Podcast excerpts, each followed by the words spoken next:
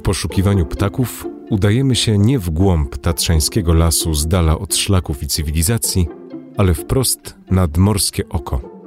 To tutaj łatwo zaobserwować można pewnego ptaka dziennego wielkości gołębia lub kawki, który odzywa się dość często donośnym i skrzeczącym głosem.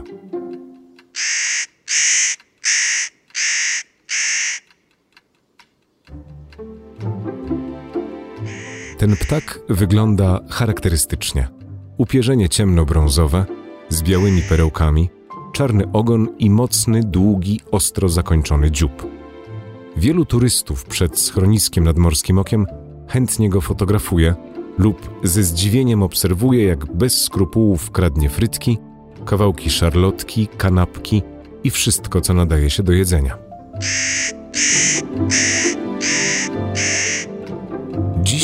Ruszamy w Tatry, aby przyjrzeć się orzechówce, mądremu ptakowi z rodziny krukowatych.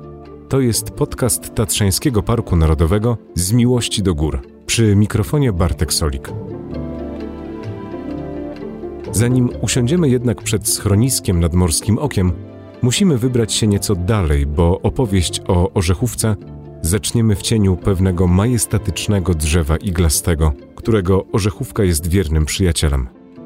Ich przyjaźń to tak zwana zoochoria lub zwierzęcosiewność, czyli rozprzestrzenianie nasion lub zarodników przez zwierzęta.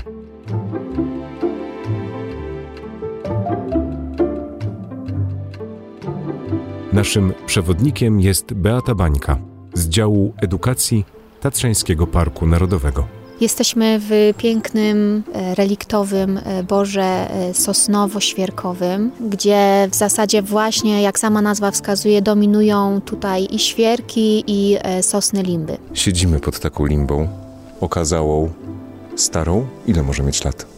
Ciężko tak naprawdę oszacować, ile może mieć lat, ale y, możemy zakładać, że ma około 500-600 lat, bo wiemy, że takie okazy na terenie Tatrzańskiego Parku Narodowego y, występują.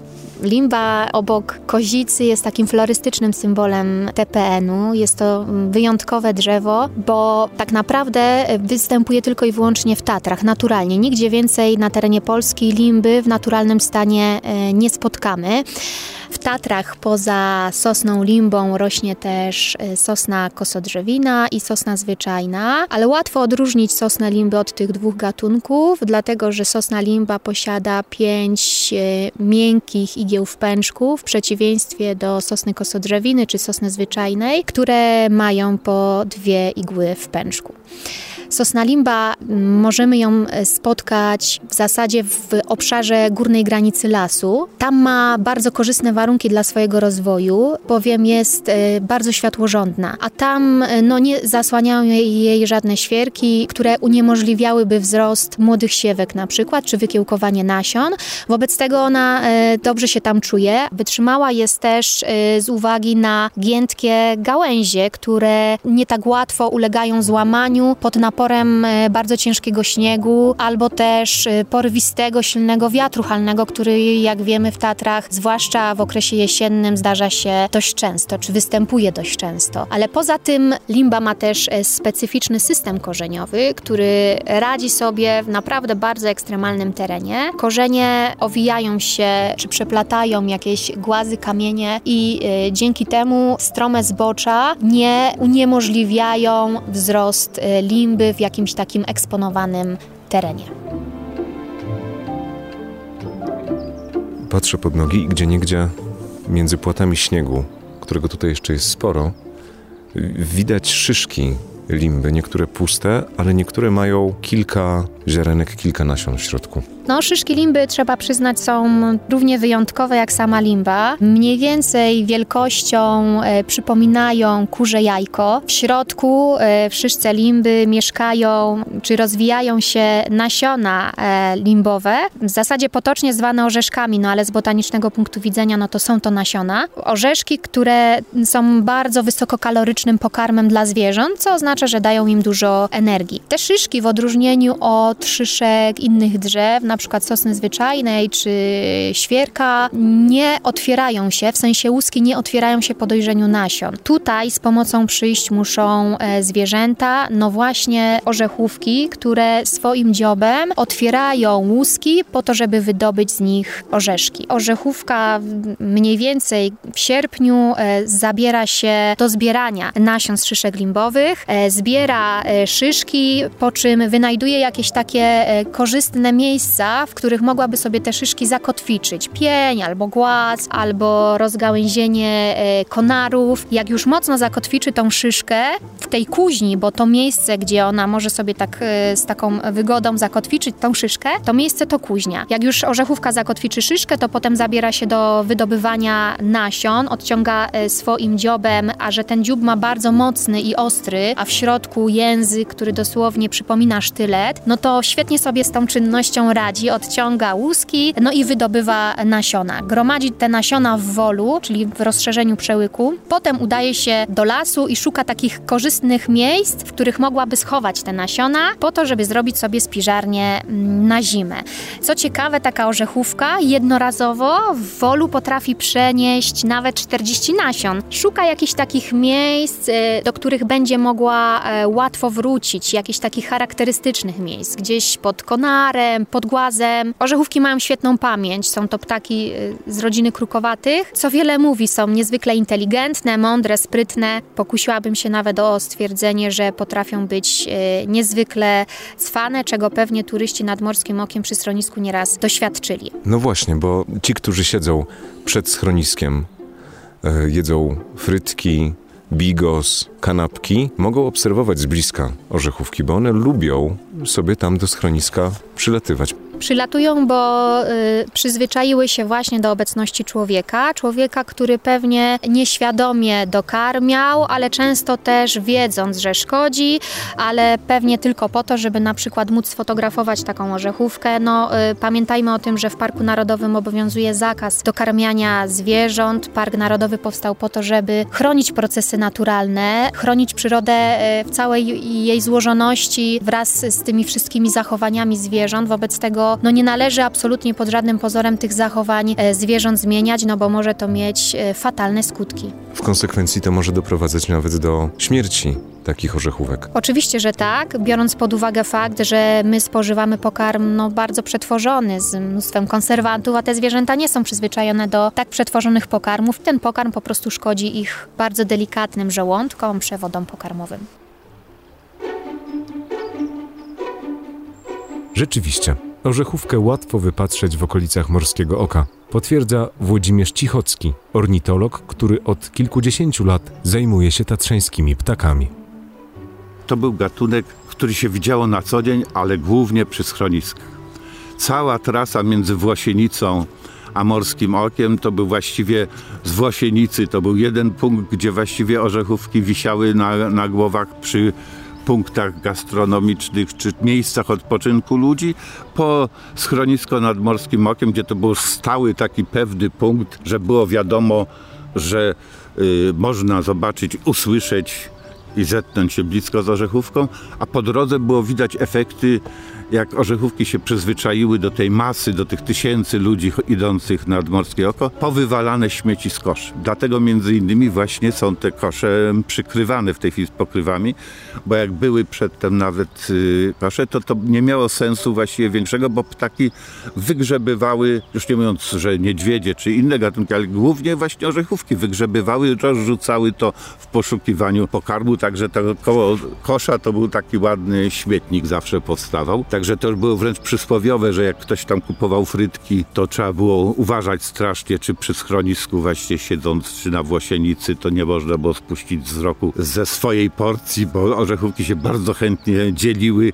chwytały, uciekały i to rzeczywiście było w sumie kilkanaście czy kilkadziesiąt par ptaków. Natomiast oprócz tego tutaj były jeszcze w Dolinie Kasprowej spotykane pary, z tego względu, że tu również są takie laski limbowe. I dla tat był właśnie charakterystyczny, że gatunek typowo związany z limbą. Bo normalnie w naturze to orzechówka przynajmniej przez cały rok dogląda, przynajmniej w Tatrach dogląda ładnie, jakiej dojrzewają nasiona sosty.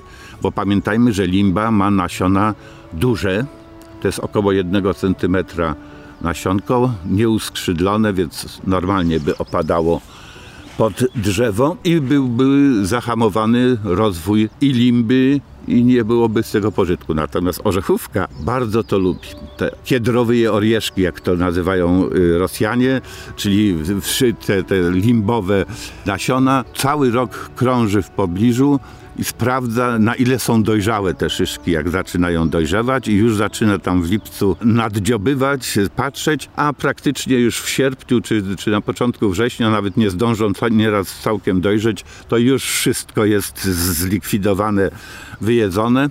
Zresztą ci, którzy mają limby z Zakopanem czy, czy na Podhalu, to dokładnie to znają, że potrafią tak się zaopatrzyć, że praktycznie były lata, że w ogóle nic nie dojrzewało z szyszek. Także nawet w parku pod koniec lat 70., jak powstawały szyszki, jak było widać, że są szyszki, to przykrywało się te szyszki takimi metalowymi siatkami, żeby cokolwiek zebrać nasiona i zaczęto uprawiać szyszki w szkółkach leśnych. Limba obradza obficie mniej więcej co 9-10 lat, a orzechówki chętnie wykorzystują ten czas, aby zrobić zapasy tłumaczy Beata Bańka z działu edukacji TPN. Orzechówka zakopuje nasiona e, mniej więcej po 10 sztuk w ziemi, w glebie mineralnej, na głębokości około 3-5 cm, gdzie panują dość korzystne warunki wilgotnościowe, co z perspektywy takich nasion jest oczywiście mm, dobre, dlatego że są duże szanse na to, że to nasionko mm, dzięki tej odpowiedniej wilgotności wykiełkuje. Orzechówka jest w stanie schować około 100 tysięcy nasion, potem e, potrafi je odnaleźć, potrafi do nich wrócić, e, bo ma świetną pamięć. Oczywiście nie skorzysta z wszystkich wszystkich i nie, nie wszystkie nasiona są jej potrzebne do tego, żeby przetrwać. Trzeba też y, mocno zaznaczyć fakt, że orzechówka tak naprawdę nie bawi się w ogrodnika. Ona robi to z pobudek czysto egoistycznych, no po to, żeby sobie zabezpieczyć jedzenie na zimę. Natomiast rozsiewanie limby, no to jest y, efekt y, uboczny tego działania, więc limba tak naprawdę powinna być orzechówce bardzo wdzięczna. O ile orzechówka poradzi sobie bez limby, bo zajada się też nasionami z innych szyszek, Y, lubi zjeść y, owady, inne bezkręgowce, wyjada pisklęta innych ptaków, y, gryzonie, jaszczurki. O tyle limba bez orzechówki no, miałaby problem, żeby egzystować i trwać tutaj w Tatrach.